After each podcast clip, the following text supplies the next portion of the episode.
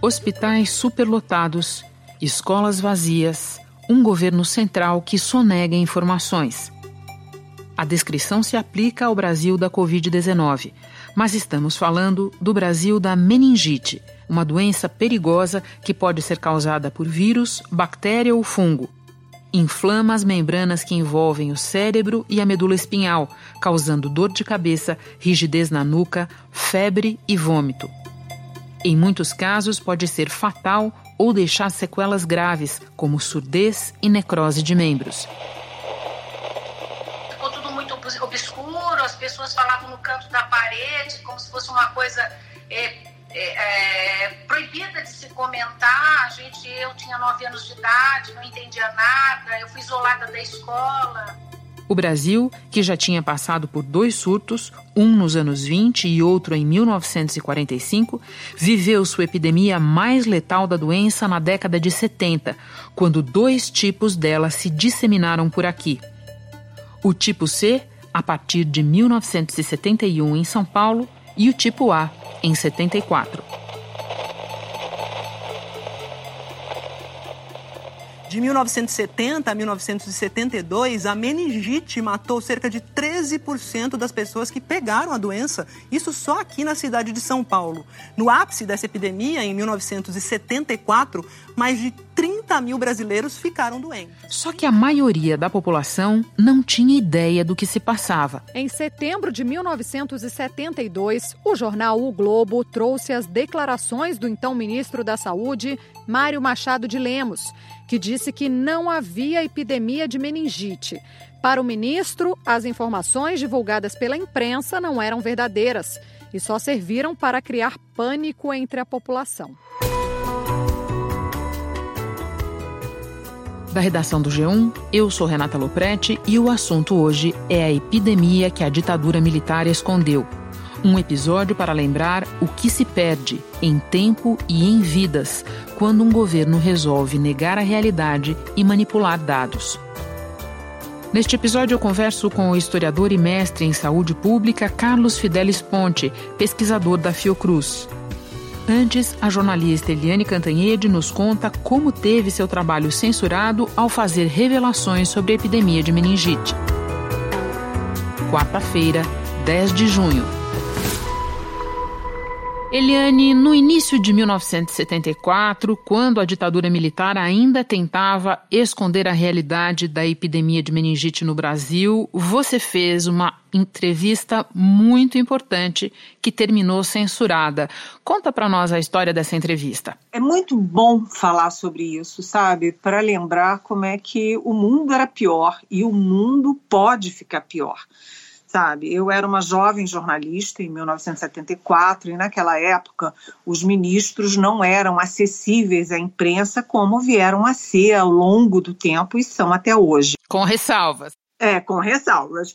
Mas você falar com ministros de Estado naquela época era super difícil e tal. Mas eu gostava muito de conversar com o doutor Paulo de Almeida Machado. Ele era o ministro da Saúde, ele era um sanitarista, um homem que dedicou a vida dele à saúde pública.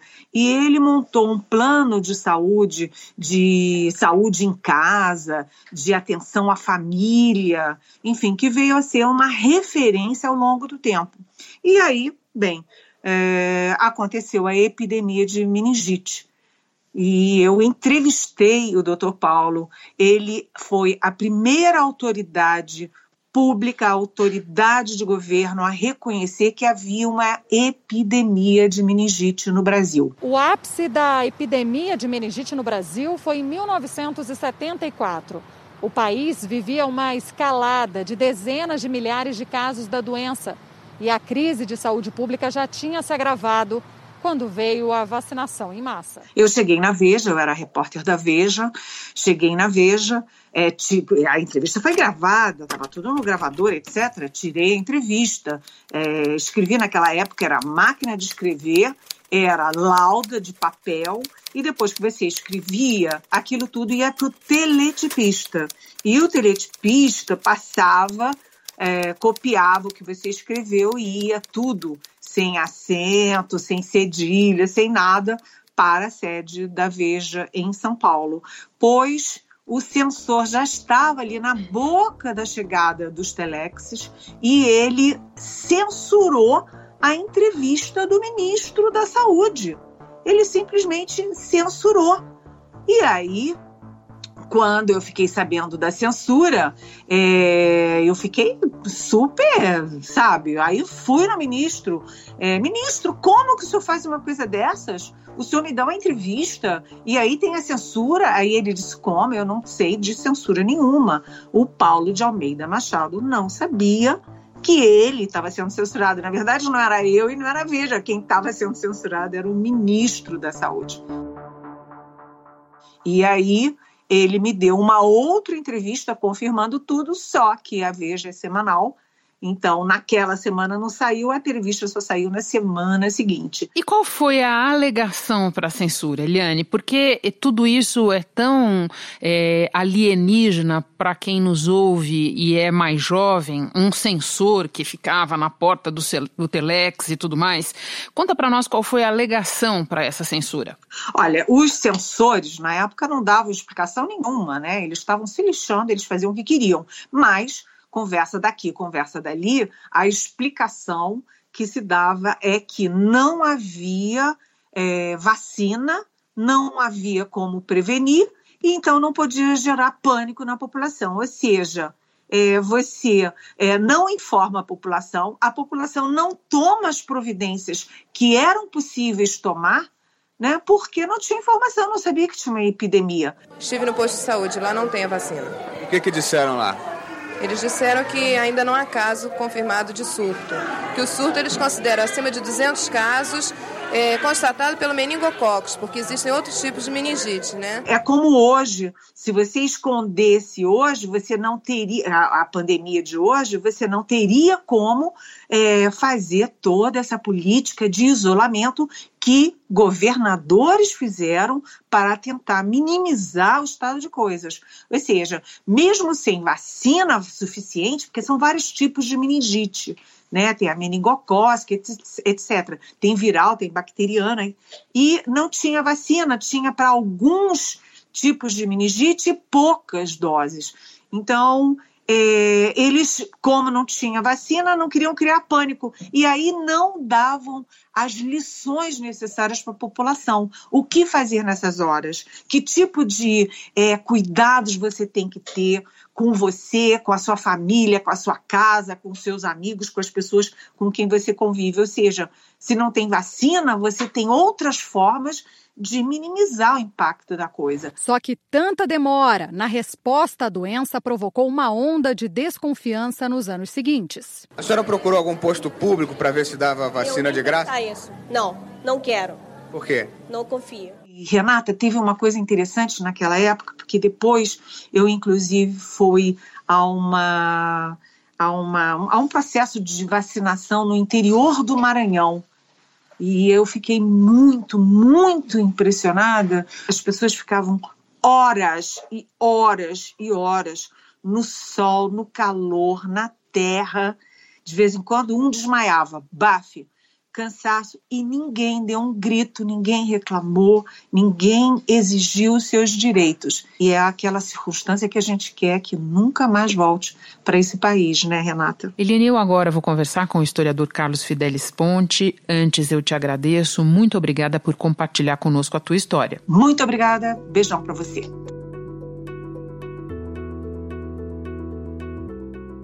Carlos, a jornalista Eliane Cantanhede acaba de nos contar a história de uma entrevista que ela fez durante a epidemia de meningite, uma entrevista em que pela primeira vez uma autoridade do governo federal admitia a existência da epidemia e que, no entanto, foi censurada.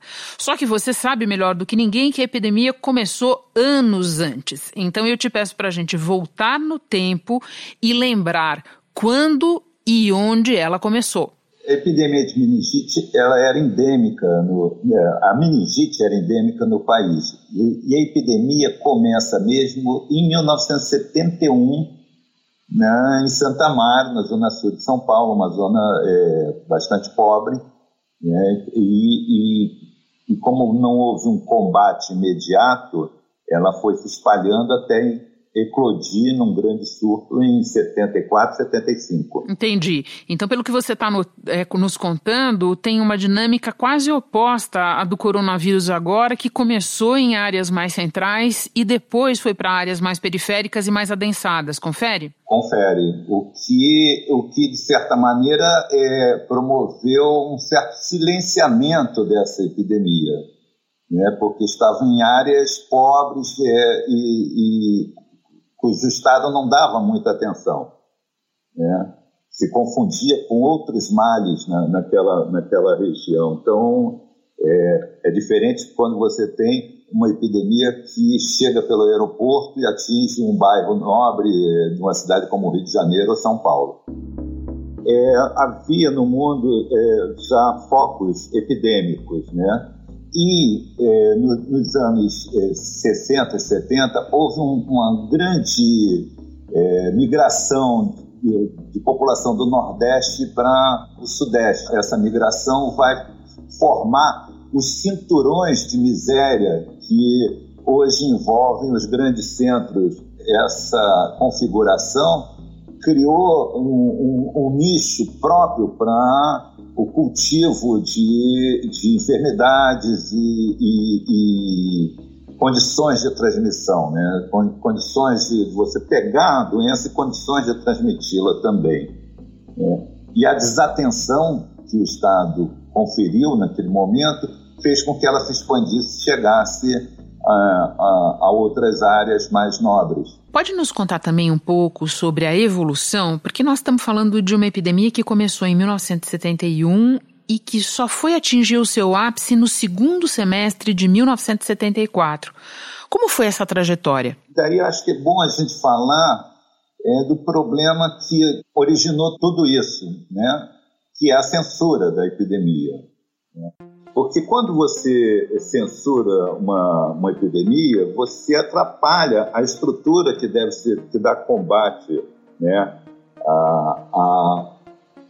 epidemia. Né? Você atrapalha a estrutura de saúde que, porque você reduz a circulação de informações, você empobrece o debate, né? você acaba atrapalhando a compreensão do fenômeno né? e do desenho de estratégias para lidar com ele. É, isso aconteceu né, é, nesse período. A censura possibilitou isso.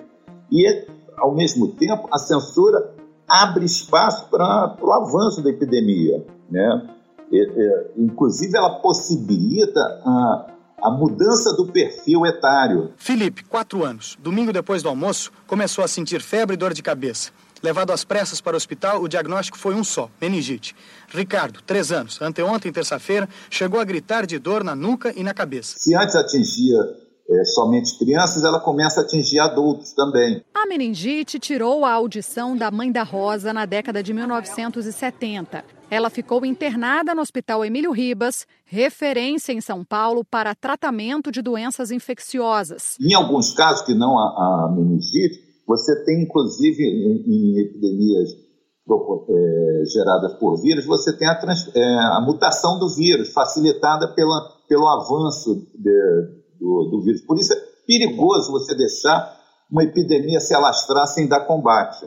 Essa história de fazer imunidade de rebanho, imunidade de grupo, é muito perigosa.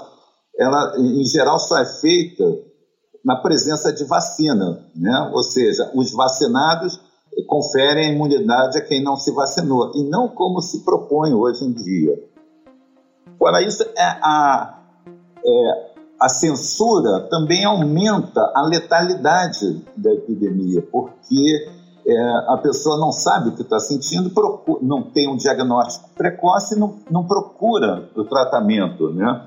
Não procurando tratamento, aumenta as chances da, da, da doença evoluir para óbito. Né?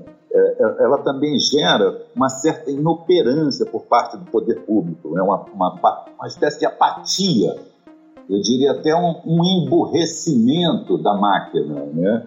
pelo silenciamento dos bons técnicos. E no limite vai até para uma questão de crise de confiança nas autoridades, confere? Certamente, certamente. Aí gera um, um, um outro problema. O próprio governo eh, não sabe o tamanho do problema que ele está na mão. Né? E ele demora a mobilizar um recurso super importante, que é a participação da sociedade, que é a participação dos órgãos de imprensa, de comunicação, por exemplo, que a parceria com governos e municípios. Isso é fundamental, essa composição, para dar um bom combate ao avanço de qualquer doença, né? O envolvimento da sociedade. Tanto é que depois que a censura caiu, em 75, houve um, uma, uma, um, uma rápida mobilização de recursos e a sociedade entrou, os jornais entraram, a imprensa entrou e se conseguiu façanhas como vacinar 10 milhões de pessoas em, em uma semana. Eu vou chegar na vacinação ainda, mas eu queria explorar um pouco mais com você a questão da censura. Porque quem nos ouve e não viveu esse período, talvez tenha até dificuldade de entender é, qual é o argumento, a gente não pode chamar nem de argumento, mas qual é o pretexto para isso, né? Sempre começa com aquela conversa de não causar pânico na população, né? E as informações vão sendo é, é, suprimidas. Dá um pouco para nós é, esse quadro da época. Eu sou de São Paulo, por exemplo, e eu me lembro perfeitamente que num dado momento, ou em vários momentos, o Hospital Emílio Ribas estava operando numa capacidade muito superior à que ele tinha, e muita gente, muita gente nem sabia, as pessoas só tinham medo de passar na frente do Emílio Ribas. É, o Brasil vinha de uma da época do milagre, né? era a época do Brasil grande, do Brasil potência, da, do ufanismo, do ame ou deixe. É, então o Brasil seria o país do futuro e ele não podia ser derrotado por uma, uma doença que teve origem na miséria.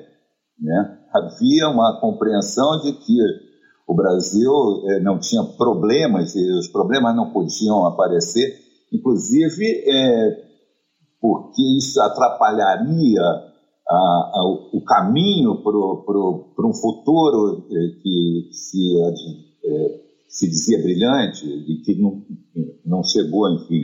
É. O terceiro governo do regime, presidido pelo general Emílio Médici, suprimiu de vez as liberdades individuais. Instituiu a pena de morte para os crimes de terrorismo.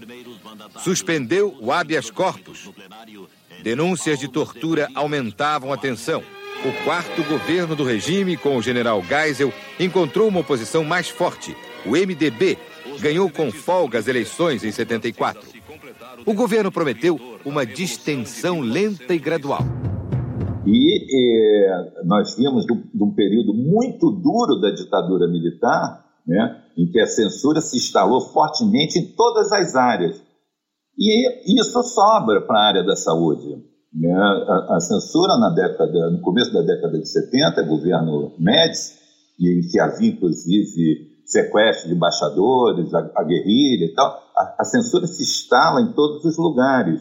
Né? Os militares eles funcionam muito bem, o corpo militar funciona muito bem com hierarquia e tal, não dá para você, no meio de uma batalha, decidir é, questionar ou fazer uma assembleia sobre se aquela é a melhor ou, ou, ou maneira de ou tática para determinada operação. Isso, ok, para dentro de, uma, de uma operação militar. É, no caso de uma epidemia, a gente precisa abrir as informações é, para trocar, para entender e, e até para alertar os vizinhos, né, os municípios vizinhos, outras outros países, enfim. Há pouco você disse que o governo federal só passou a falar abertamente da doença e a divulgar os números, as informações, mais para o final de 1974, já no governo Geisel. O que, no teu entender, provocou essa mudança de posição? Olha, o, o Paulo de Almeida. O entrevistado da Eliane Cantanhede. Isso. Ele, quando assume o ministério, ele, ele se depara com esses cinturões de miséria, né, com essa efervescência das cidades grandes, principalmente do Sudeste, e ele diz, né, declara que o Ministério não está aparelhado para lidar com essas doenças. E o próprio ministro do Planejamento tinha uma visão mais moderna, né, mais, mais afeita ao diálogo.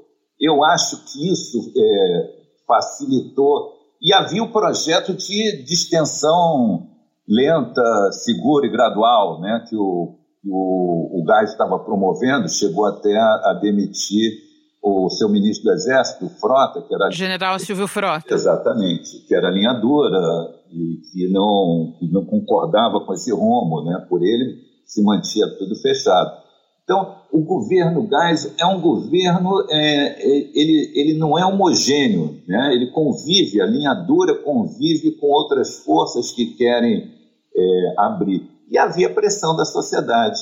Fora isso, não dá para segurar uma epidemia que está matando. Não dá. Pra, é chega um momento que, com toda a censura, essa epidemia vaza. Não tem jeito, né? Se bobear, tem mais militar no Ministério da Saúde hoje do que no governo Geisel. Mas vamos em frente. A, a partir desse momento, a partir dessa mudança de posição, o que foi feito efetivamente para combater a epidemia de meningite? Aí tem um saldo bom, Renata, porque é, se constatou que se precisava vacinar e se constatou que não existia quantidade de vacinas é, no mundo à disposição do Brasil.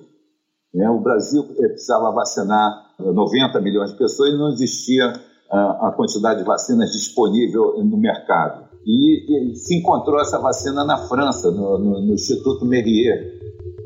E é, era uma quantidade enorme né, de, de, de, vacinas que iam ser adquiridas.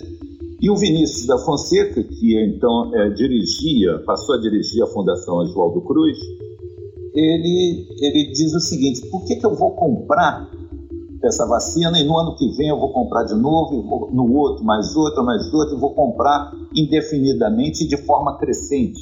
Que é isso que, eu, se você comprar uma vacina, você vai precisar vacinar todo ano e a população cresce. E ele então resolve condicionar o negócio a um, um contrato de transferência de tecnologia. Né? E ele cria na Fiocruz biomanguinhos para fazer justamente a vacina contra a meningite. E atrás desse contrato vieram outras vacinas, como a polio, o sarampo, enfim, uma série delas que hoje já estão incorporadas é, é, ao calendário de vacinação e, e o Brasil domina é, amplamente tais tecnologias. Que é uma questão até de soberania.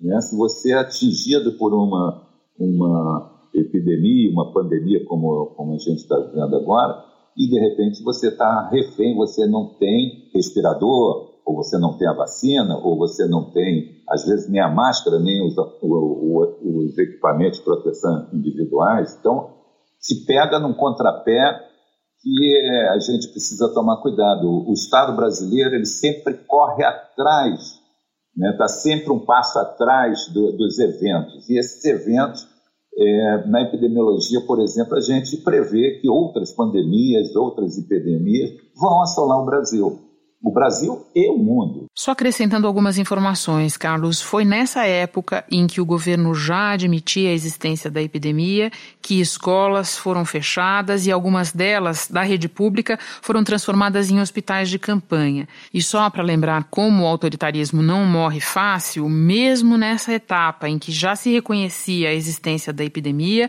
os boletins diários com informações sobre ela passavam pelo SNI, o extinto Serviço Nacional Nacional de Informações e pelo próprio presidente da República.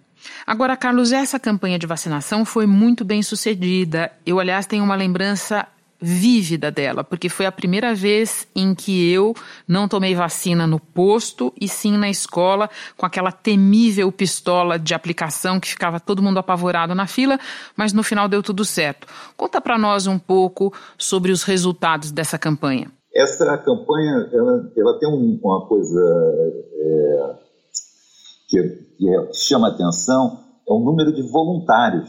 Por isso que eu disse, quando se envolve a sociedade, a sociedade comparece, ela ajuda, né? No ano passado, a meningite atacou milhares de pessoas indefesas, levando a preocupação e o temor a todos os lugares. Nossa inimiga deve voltar neste inverno. Vacine-se e procure encaminhar o maior número de pessoas aos postos de vacinação. Auxilie na campanha de defesa contra a meningite. É, as empresas também ajudaram, os órgãos de comunicação ajudaram bastante. É, falava dos pontos de vacinação, de quando ia ter a vacinação, enfim, é, incentivava a vacinação, e você tinha a vacinação assim, na rodoviária, na, na, na estação de trem, é, no, no, nos pontos de grande circulação de, de, de, pessoas, né? E realmente aquela pistola, ela facilitava muito, né? Ela dava medo, mas facilitava bastante, porque ela permitia, primeiro, que o, o, o manuseio por um voluntário, segundo, porque você podia é, um voluntário podia ser rapidamente treinado a usá-la, né? E segundo, porque você com uma coisa daquela, você vacinava 100 pessoas, 200 pessoas, é, com rapidez muito muito grande, apesar do medo que causava na criançada, né? Imagina o terror. Mas foi para o bem, foi para o bem. Agora, Carlos, nós estamos lembrando aqui de uma epidemia que aconteceu quase 50 anos atrás e que foi, durante boa parte da sua duração, escondida da população, pelo menos escondida nas suas reais dimensões. Que lição isso deixa para nós hoje? Ela, é, primeiro, que ela causou, essa censura causou esse problema todo, tornou o problema maior do que ele é. Vidas foram ceifadas sem necessidade. Né? A gente podia, já lá em 71, estar tá mobilizando recursos, a gente poderia estar tá recrutando pessoal, a gente poderia estar tá vasculhando a cena internacional para ver quem seria o melhor fornecedor de vacinas, a gente poderia estar fazendo uma série de, de coisas em 71, não esperar e não esperar que a coisa eh, saísse do controle no final de 74, 75. Então, o, o prejuízo maior, certamente, é o número de vidas que foram perdidas sem necessidade. Então, é, esse é, é, um, é um primeiro momento. Eu fico muito triste ao, ao, ver declarações do presidente da República, por exemplo, dizendo que o maior problema que é, o país tem hoje são as manifestações contra o governo dele. O maior problema que o país tem hoje, certamente, é a pandemia e logo depois a, a questão econômica. Né? Primeiro as vidas, depois a economia, mas me parece que ele está mais preocupado com a posição, manter sua, o seu cargo, manter a sua posição, do que outra coisa. E isso é lamentável. Carlos, muito obrigada por compartilhar conosco o teu conhecimento, a tua experiência. Bom trabalho para você. Muito obrigado, espero ter contribuído. Ao contrário do que acontece com o novo coronavírus, para a meningite há vacina, como lembramos neste episódio, e tomá-la é fundamental. O SUS oferece cobertura para algumas das variações da doença listadas a seguir. A BCG, que protege contra a meningite tuberculosa e deve ser tomada logo após o nascimento a pentavalente, que age contra infecções invasivas causadas por uma bactéria. As doses devem ser aplicadas aos 2, 4 e 6 meses de vida. A meningocócica C, causada por outra bactéria. Essa deve ser tomada aos 13 aos 5 meses, além do reforço com um ano de idade. Adolescentes entre 11 e 14 devem receber uma dose única como reforço. Por fim, a pneumocócica 10, que protege contra várias doenças, inclusive um dos tipos de meningite. Ela deve ser tomada aos 2 e aos 4 meses de idade, além do reforço com um ano. Este foi o assunto podcast diário disponível no G1 e também nos aplicativos Apple Podcast, Spotify, Deezer, Castbox, Google Podcasts. Nos aplicativos você tem a opção de assinar a gente e assim ficar sabendo toda vez que tiver novo episódio. Eu sou Renata Loprete e fico por aqui. Até o próximo assunto.